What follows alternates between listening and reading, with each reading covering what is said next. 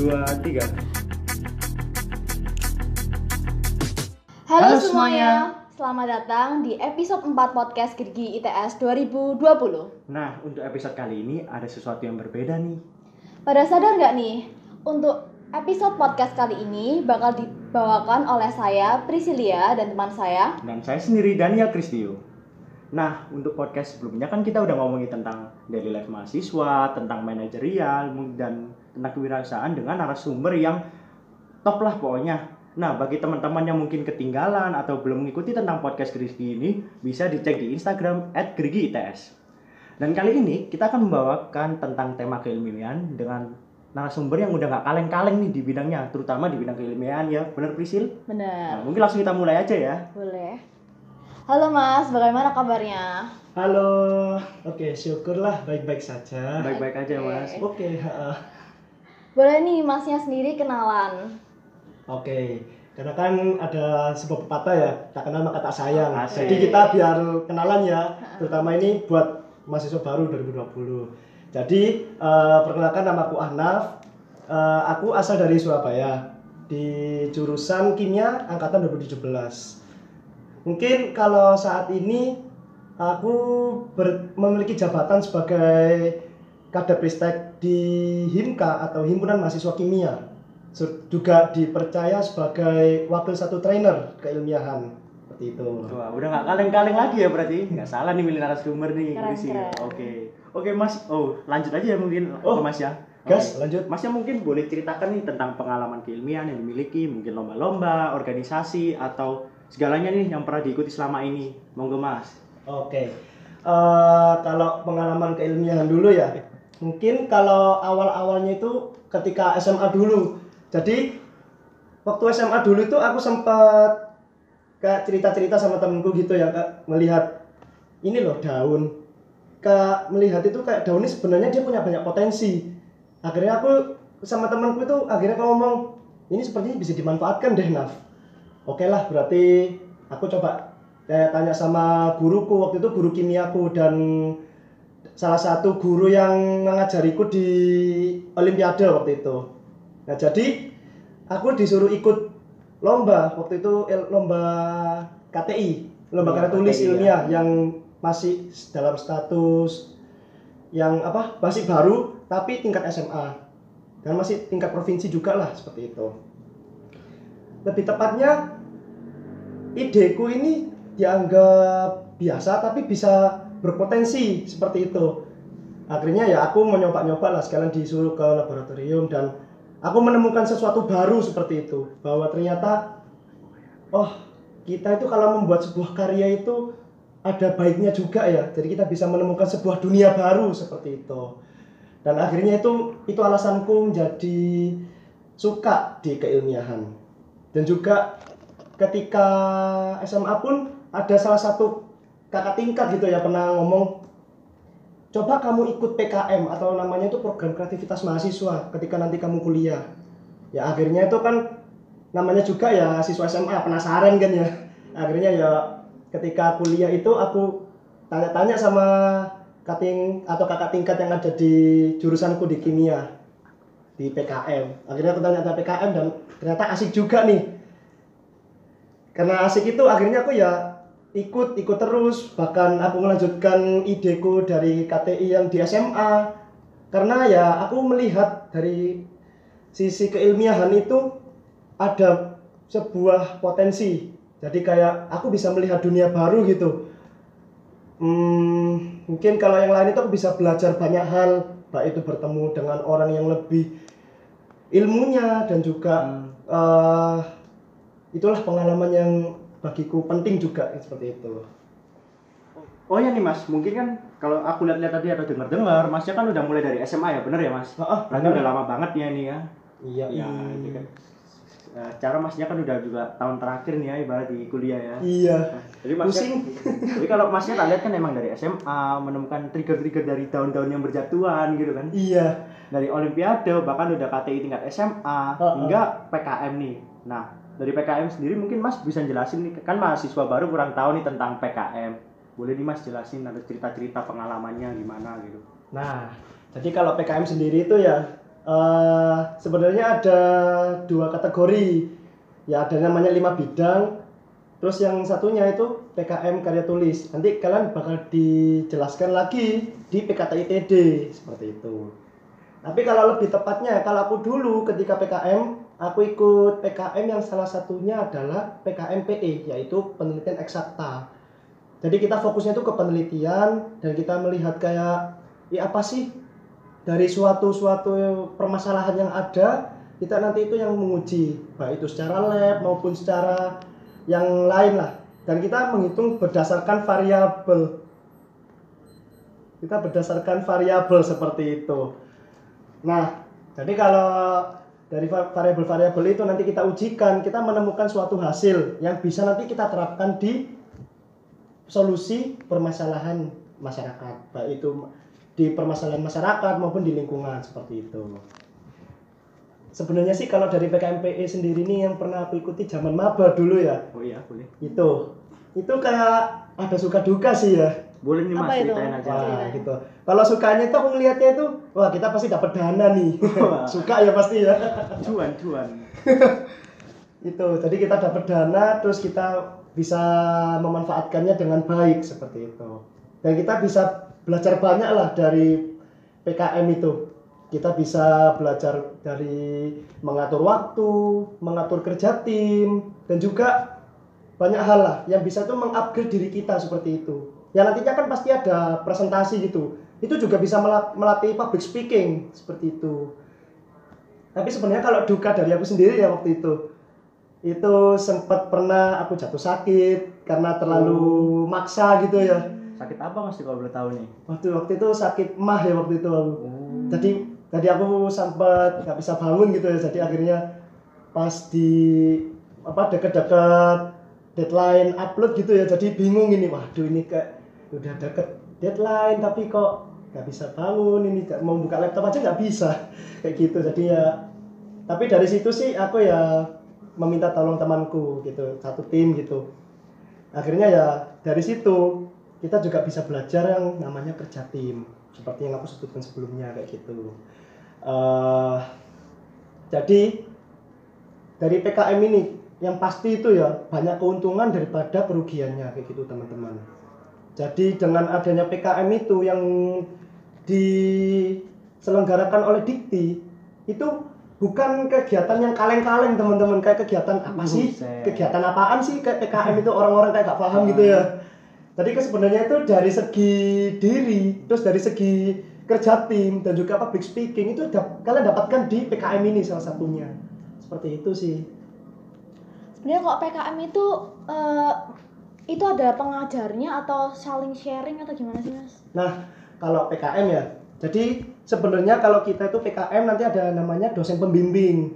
Kayak gitu. Oh, iya. ada dosennya. Ada dosen pembimbing. Terus nanti dari tiap himpunan itu kan pasti ada yang namanya keilmiahan atau keprofesian seperti itu ya. Hmm. nanti bergantung ke tiap jurusannya itu nanti di setiap divisi di himpunan itu yang membawahi teman-teman kalau ingin minat ke PKM seperti itu. Nanti bisa tanya-tanya kayak gitu ya. Mbak Mas aku ingin ikut PKM bidang ini misal. Nanti dari divisi itu biasanya akan menyarankan oh kamu lebih baik ke dosen sini. Atau mungkin ke dari tim kalian ada ide enggak nah itu nanti ada timbul sebuah sharing kayak gitu Uh, dari organisasi mahasiswa. Nanti dari organisasi mahasiswa yang tingkat himpunan nanti ada dibawahi lagi oleh yang namanya trainer keilmiahan kayak gitu jadi kayak trainer itu yang pasti kita itu kayak membawahi kayak teman-teman yang ingin minat ke KTI, ke PKM, bahkan ke event-event lomba di internasional. Jadi kayak upgrade pengembangan diri yang di puncaknya itu salah satunya adalah eh, trainer kayak gitu yang dibawahi Kemenristek BEM ITS. Oke, jadi kalau aku dengar-dengar memang dari ITS ini sangat mendukung banget ya Mas tentang keilmiahan ya. Pasti bahkan dari mendukung. dari bahkan dari tahap dari departemen ada Mm-mm. departemennya ristek risteknya sendiri Iya. bahkan dari ITS sendiri juga memberikan dana Mm-mm. bahkan ada organisasi namanya trainer keilmiahan ya mas Iya. jadi kan mas mungkin cerita-cerita tentang PKITD nih mungkin. PKITD itu kayak ada tahap-tahapnya nggak sih mas soalnya kan kalau kita berbicara tentang LKMM di manajerial kan ada tahap-tahapnya mungkin mas Mm-mm. boleh menceritakan gitu Oke.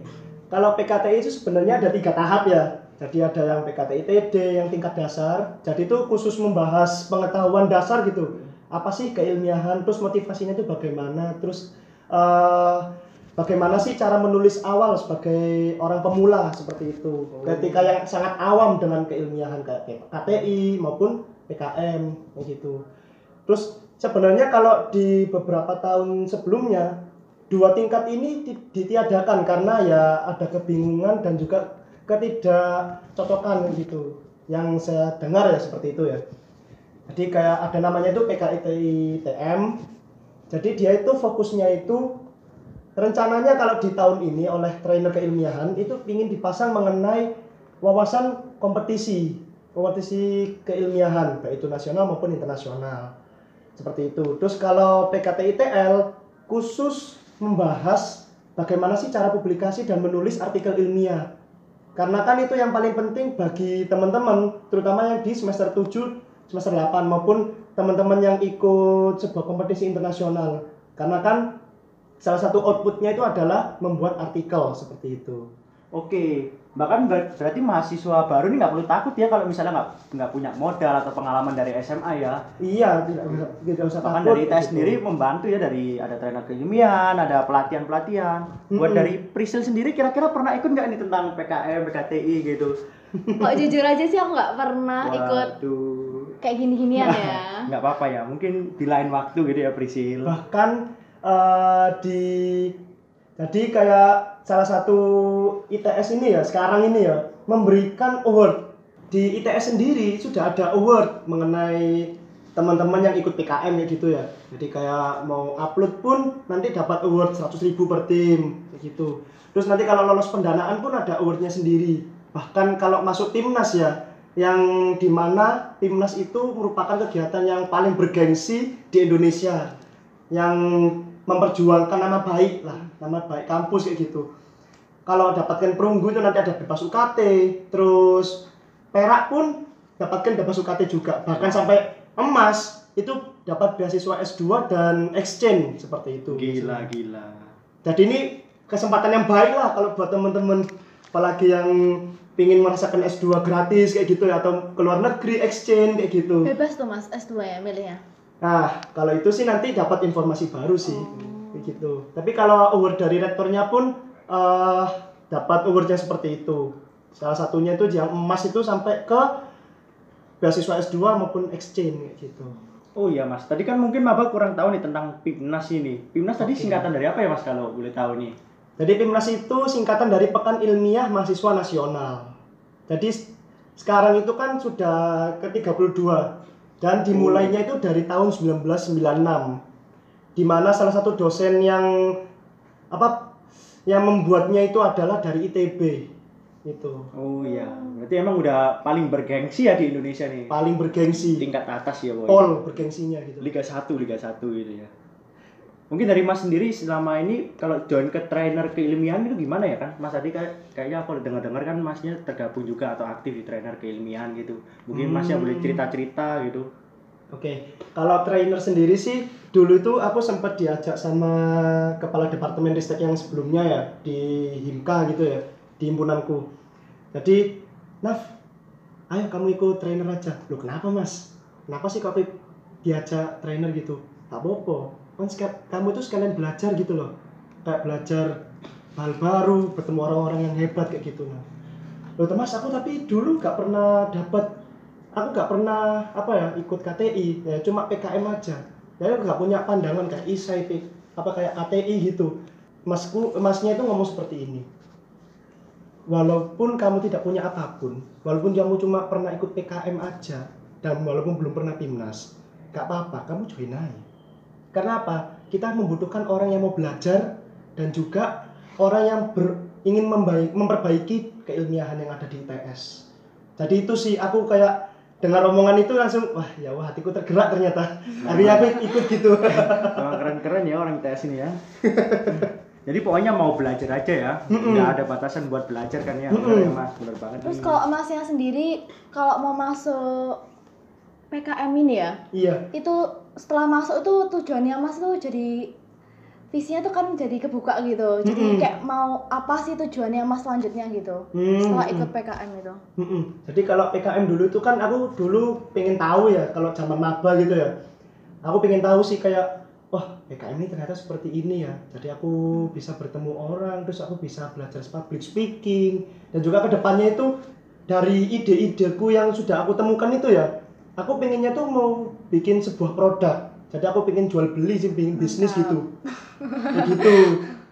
Jadi kayak apa namanya itu salah satunya ya tahun ini tapi sayangnya tahun ini sih online jadi nggak bisa uji secara laboratorium ya kalau seandainya bisa uji secara laboratorium aku mau ngembangin ini ya jadi sebuah produk terus aku pengen kasih ke industri-industri kayak gitu jadi eh, PKM itu ya aku itu bukan mencari sebuah kayak oh aku pengen kayak apa namanya itu membuat sebuah jurnal atau apa tapi enggak aku pingin membuat produk yang nanti bisa aku bisniskan Hmm. kayak gitu nanti kayak gitu Oke mas, jadi tadi kalau aku lihat-lihat kan memang begitu adanya ya, memang keren-keren ya pemandang apa ya kata-kata dari Trinity ilmiah ini ke orang keren-keren semua ya. oh, untuk masnya sendiri ya, mungkin mahasiswa baru kan juga bingung ini startnya gimana. Mungkin ada nggak tips and trick buat cara daftar lombanya atau mulai dari mana, terus start dari mana hingga bisa kayak mas sendiri gitu, tips Oh. and trick. kalau aku dulu ya aku itu dulu pertama itu gak tahu apa-apa ya aku akhirnya tanya ke kakak tingkat kakak tingkat ya kayak gitu mas mbak aku pengen ikut ke karya tulis gitu atau lomba-lomba kayak gitu itu mungkin bisa ke siapa ya nanti dari kakak tingkat itu pasti nah, anu kayak apa namanya? Memberitahu. Oh ini kamu ke sini aja coba ke kakak ini aja.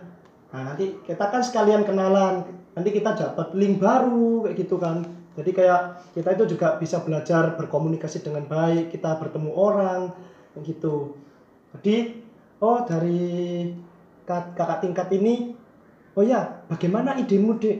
Kalau semua belum punya ide ya nggak apa-apa ngomong aja aku belum punya ide kak tapi aku pingin ikut. Mungkin kalau dari kakak apakah punya ide?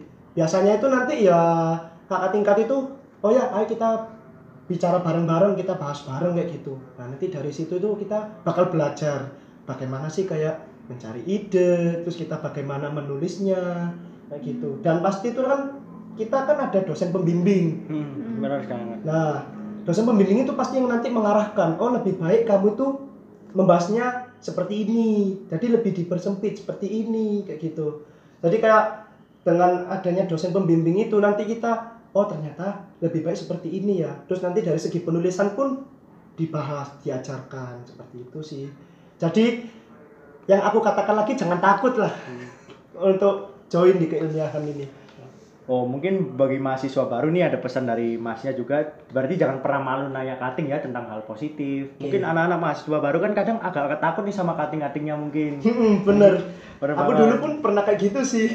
oh ya juga jangan malu juga nih buat tanya dosen pembimbing juga kan berat banget kan mas Heeh. Untuk sharing ke Nah, dosen pembimbing banget. gitu ya. Heeh, bener. Karena kan ya dosen dosen pembimbing itu kan ngelihat kita aktif itu malah seneng, Hmm. bukan Iya. kayak walaupun sesibuk-sibuknya tuh ngelihatnya tuh, wah ternyata mahasiswa ini aktif ini. Dia apa kayak sangat suka gitu loh kalau melihat mahasiswa aktif gitu tuh, dosen pembimbing itu. Bener banget. mungkin juga bagi mahasiswa baru juga jangan malu-malu untuk mencari informasi di Instagram mungkin di Mm-mm. LinkedIn bahkan di Google juga pasti bakal disediakan banyak informasi tentang lomba-lomba kan ya? Pasti sangat banyak. Bahkan di internet pun banyak. banyak banget ya Mm-mm. mungkin mas ada itu nggak website-website terpercaya buat informasi lomba gitu Biasanya sih kalau website lomba itu eh, aku lupa ya nama Hmm. website, tapi kayak coba cari aja itu info lomba di Google gitu. infolomba.net kalau nggak salah seperti itu. Itu nanti aku biasanya cari di situ atau biasanya di Instagram ya. Instagram itu tapi lupa namanya juga nanti bisa sharing-sharing lah masalah itu. Oh ya mas, tadi mungkin kita kembali lagi ya ke topik-topik tentang PKM ya. Oke. Sorry. Tadi Yes. aku agak baru ingat juga nih, mungkin PKM ini setahu juga ada beberapa bidang nih dari lima Mm-mm. bidang tadi. Mungkin mas bisa jelasin nih satu-satu atau setahunnya aja Oke. menurut pengalamannya. Monggo mas. Oke, mungkin kalau dari aku ya mau bahas lima bidang aja ya. Boleh. Jadi kalau lima bidang itu dia ada seperti PKMP yaitu penelitian ya. Nah, jadi kalau penelitian ini dibagi jadi dua lagi teman-teman. Jadi kayak ada penelitian eksak dan ada penelitian sosial humaniora. Hmm. fokusannya pun beda. Jadi kalau sosial humaniora itu dia membahas bagaimana sih interaksi masyarakat secara sosiologi. Jadi berdasarkan eh, kayak kita interaksi gitu loh, interaksi antar masyarakat seperti itu. Tapi kalau di penelitian eksak kita membuktikan apakah permasalahan ini bisa diselesaikan secara eh, sains seperti itu. Nah, kalau untuk PKMK, PKMK ini dia berfokus ke kewirausahaan. Dan kewirausahaannya itu kalau bisa sesuai dengan bidang-bidang teman. Jadi kayak misal kalau dari teman-teman itu teknik ya misal basicnya teknik. Nah, kalau bisa kewirausahaannya itu berbasis teknik seperti itu. Untuk Oh, benar-benar. Mm-mm. Nah, kalau PKMT, PKMT itu dia berfokus ke bagaimana sih kita menerapkan sebuah teknologi ke industri, ke bukan hanya industri ya, tapi ke mitra. Baik itu ke industri bisa, ke UMKM, ke usaha-usaha menengah kecil seperti itu. Terus kalau untuk PKMKC, fokusnya itu kita membuat desain dan prototype. Bedanya kalau dengan PKMPE, KC itu dia fokusnya hanya membuat prototype, tidak ada pengujian lebih seperti itu. Dan yang terakhir ini dia adalah PKMM, pengabdian pada masyarakat. Karena kan sesuai dengan Tridharma ya. Kalau teman-teman pasti tahu yang sering dibincangkan nih, Hmm. Tridharma itu kan kayak penelitian, pengabdian dan Oh, pembelajaran banget. seperti itu. Nah, salah satunya itu fungsi kita sebagai mahasiswa itu adalah di pengabdian masyarakat. Jadi kita itu bagaimana sih kita interaksi dengan masyarakat dan kita menyelesaikan permasalahan yang ada di masyarakat itu secara bersama sehingga kita sebagai masyarakat kita sebagai mahasiswa itu memiliki peran penting dan kita bisa mem- eh, menimbulkan empati di masyarakat itu. Itu adalah output dari PKMM. Seperti itu yang PKM 5 bidang secara garis besarnya kayak gitu teman-teman. Kalau PKM ini eh, masnya itu maksudnya orang-orang yang terlibat itu bakal belajar semua bidangnya atau hanya yang kita inginkan aja? Ah, kalau itu sih cuma berdasarkan bidang yang kalian minati. Misal kalau kalian pengen PKMP ya bahas P, kayak gitu aja Jadi sih. menjurus saja ya. Mm-mm, menjurus kayak gitu. Mungkin tadi kalau aku dengar-dengar berarti ada PKM penelitian, PKM kewirausahaan, pengabdian kepada masyarakat, penerapan teknologi, berbagai Mm-mm. macam. Terus ada karsa cipta. Nah, kalau kita lihat-lihat manfaatnya tuh juga bukan buat diri kita maupun ITS ya, Pasti. juga buat masyarakat nih. Mm-mm. Banyak banget ya berarti manfaatnya dari PKM Mm-mm. ini. Mungkin Mas kalau per, per PKM ini per tim itu ada berapa orang anggotanya ya?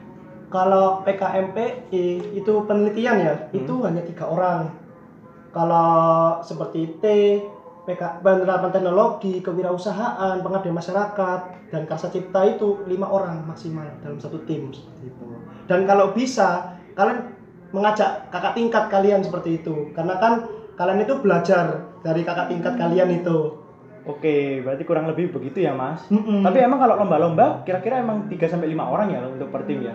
biasanya itu bergantung ke lombanya sih kayak panitianya gitu biasanya sih maksimal tiga maksimal ada yang lima kayak gitu Ya kalau tadi kalau saya lihat-lihat emang Mas ini udah nggak kaleng-kaleng ya di bidang keilmiahan sendiri ya. Udah Waduh. banyak banget manfaatnya bagi ITS sendiri, Waduh. bahkan udah udah menjelaskan problem solving, bahkan sampai ngomong loh ada potensi di dunia baru gitu, membayang-bayangkan dunia baru sendiri gitu. Iya. Tapi kalau Mas-mas ini kalau lihat-lihat kan pasti ada kayak struggle-nya gitu, Iya. kesusahannya. Mungkin Mas Mm-mm. bisa jelasin. Mungkin Mas tadi kan udah jelasin mungkin tentang udah pernah sakit, mungkin struggle-struggle yang lain apa mungkin bisa jelasin. Oke. Jadi kalau dulu itu ya, aku itu sempat belain ya waktu waktu subuh ya. Tepatnya itu kan aku sempat pulang ke rumah itu kan jam 10 malam ya. Ah, Nah, kebetulan di pengujiannya itu aku harus melakukan di jam 3 pagi. Jadi setengah tiga itu aku bangun bangun, aku mandi langsung berangkat dan keadaan sepi dingin kayak gitu kan malam itu ya. Jadinya ya aku harus berangkat dan sampai sana sampai subuh gitu. Terus lanjut ngerjain sampai sore kayak gitu sih. Jadi kayak aku waktu itu sempat jam tidurku itu kurang gitu ya. Jadi ya walaupun jam tidurku kurang tapi aku berusaha untuk fokus dan menyelesaikannya dengan baik. Tapi dari situ pun aku ya punya kenangan sendiri gitu. Oh, kenangan. Boleh Mas cerita nih. Wah, oke.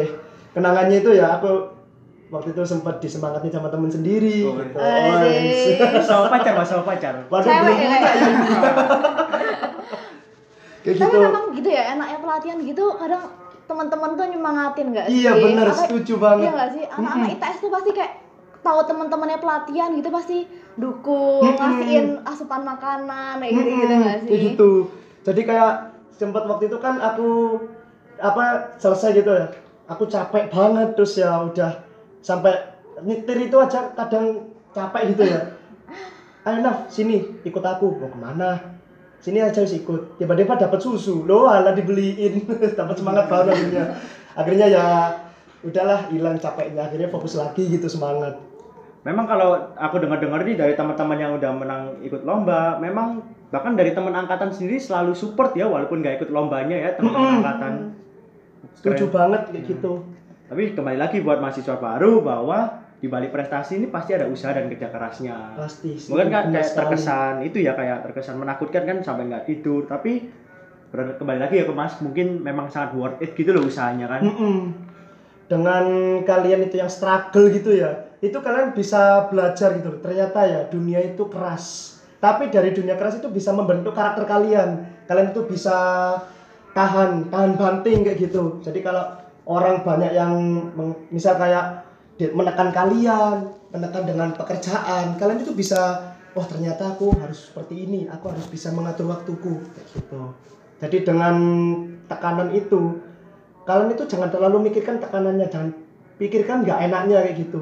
Pikirkan kalian ke depannya kayak oh ternyata enaknya seperti ini. Kayak contohkan ya aku pimnas kemarin itu aku dulu tuh ya gak pernah gak tahu gitu pimnas itu kayak gimana. Waktu aku ikut pimnas dan ternyata ya itu kayak aku dapat hotel gratis waduh. ke transport gratis pesawat lagi. Pesawatnya pun bukan kaleng-kaleng Apa, Mas? Citylink Oh, itu waktu ke Bali waktu itu. Terus ya pokoknya segalanya gitu. Pokoknya kayak kalian itu pikirkan enaknya. Terus kalian apa sih yang ingin kalian dapatkan ketika ikut keilmiahan itu jadi jangan pikir gak enaknya sih memang benar-benar dapat privilege ya dari ITS sendiri bener banget Oke dari sekian banyaknya Mas cerita-cerita tadi, mungkin Mas sendiri ada nggak pesan buat mahasiswa baru 2020 mungkin tentang keilmiahan atau tentang bagaimana dia menghadapi kuliah ini Hmm. atau bagaimana memilih apa yang dia tekuni? Monggo Hmm. Mas.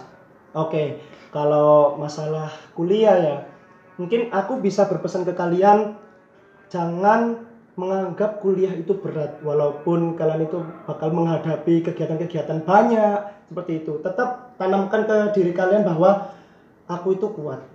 Aku itu bisa. Insya Allah kalian bakal apa ya kayak lanjut terus lah gak sampai kepikiran aku bakal stres aku bakal gini enggak seperti itu Terus pesanku yang lain ya, ketika kalian ingin membuat sebuah karya tapi kalian tidak tahu bagaimana caranya, kalian jangan sungkan-sungkan eh, kayak bertanya terus belajar ke siapa pun, baik itu ke kalau misal kalian kenal alumni yang tahu mengenai keilmiahan dan juga kalian ke kating-kating ataupun ke orang-orang yang ada di stakeholder keilmiahan seperti trainer, terus nanti di BEM fakultas, risteknya maupun di himpunan. Seperti itu. Karena apa? Lebih penting sebuah kebermanfaatan daripada hilangnya niat dari teman-teman seperti itu. Jadi salah satu yang terakhir yang sangat penting ini ya, ini sebuah quotes dari aku nih sebenarnya ini. Oke, boleh boleh Mas, monggo banget. Sebaik-baiknya kak sebuah karya itu adalah yang bermanfaat bagi orang lain dan Oke. masyarakat seperti itu. Nah, Boleh dicatat nih mahasiswa baru dari coachnya Masnya nih. Oke, mungkin jangan anggap kuliah itu berat ya. Aku itu Mm-mm. kuat gitu. Terus Mm-mm. emang mindset itu memang harus dibentuk ya untuk menjadi seorang pria yang kuat itu. Eh, pria dan wanita yang kuat. Sorry Ah, bener tuh. Terus jangan jangan malu untuk bertanya kepada siapa pun soalnya trigger-trigger ini nggak disangka bisa dari orang sekitar ya bener banget ya mas Bener banget itu. nah, Informasi bisa didapatkan dari mana aja kan? Iya, bener. Jadi jangan mikir bahwa informasi itu sempit. Google lah banyak. Iya benar. Instagram, terus ya banyak lah medsos. Itu peran penting sih. oh ya mas mungkin dari mahasiswa baru kan juga kebingungan nih mau mencari informasi tentang keilmiahan di mana itu mungkin ada official account-nya nggak dari uh, anak-anak keilmiahan gini di bidang keilmiahan Oke, kalau official account ya mungkin bisa follow di Instagramnya itu yaitu trainer keilmiahan underscore ITS atau Oke. mungkin ke official accountnya BMI mungkin kalian bisa tanya ke Menteri Riset dan Teknologinya seperti itu untuk lebih lanjutnya ya seperti itu dan yang pasti official account himpunan-himpunan kalian masing-masing sesuai dengan jurusannya seperti itu Oke, bisa diingat ya mahasiswa-mahasiswa baru ini, mungkin juga anak-anak ITS juga yang mau mendengarkan juga boleh dicek di official account yang udah diomongin ke Mas Anaf tadi. Mungkin sudah cukup ya dari kita. Atau Iya. Mas eh, atau Mbak Mbak Prisin mau ada tambahan? Cukup sih. Oke, kita langsung itu ya, akhiri dengan tagline Gerigi ITS ya. Masih tahu nggak tagline Gerigi ITS apa? wah bisa diajarin nggak ini Waduh, monggo Prisil yang ngajarin dong. Oke, kalau kita ngomong Gerigi ITS, mungkin masnya bisa ngomong bersama bersinergi Jaya Alma Matergo. Oke, bisa langsung coba. oke ayo kita coba nih Ayo, lead the way, lead the way. Gerigi ITS bersama bersinergi Jaya Alma Materku Vivat! Hidup ITS, hidup ITS, hidup ITS. Terima kasih Mas. Oke, sama-sama.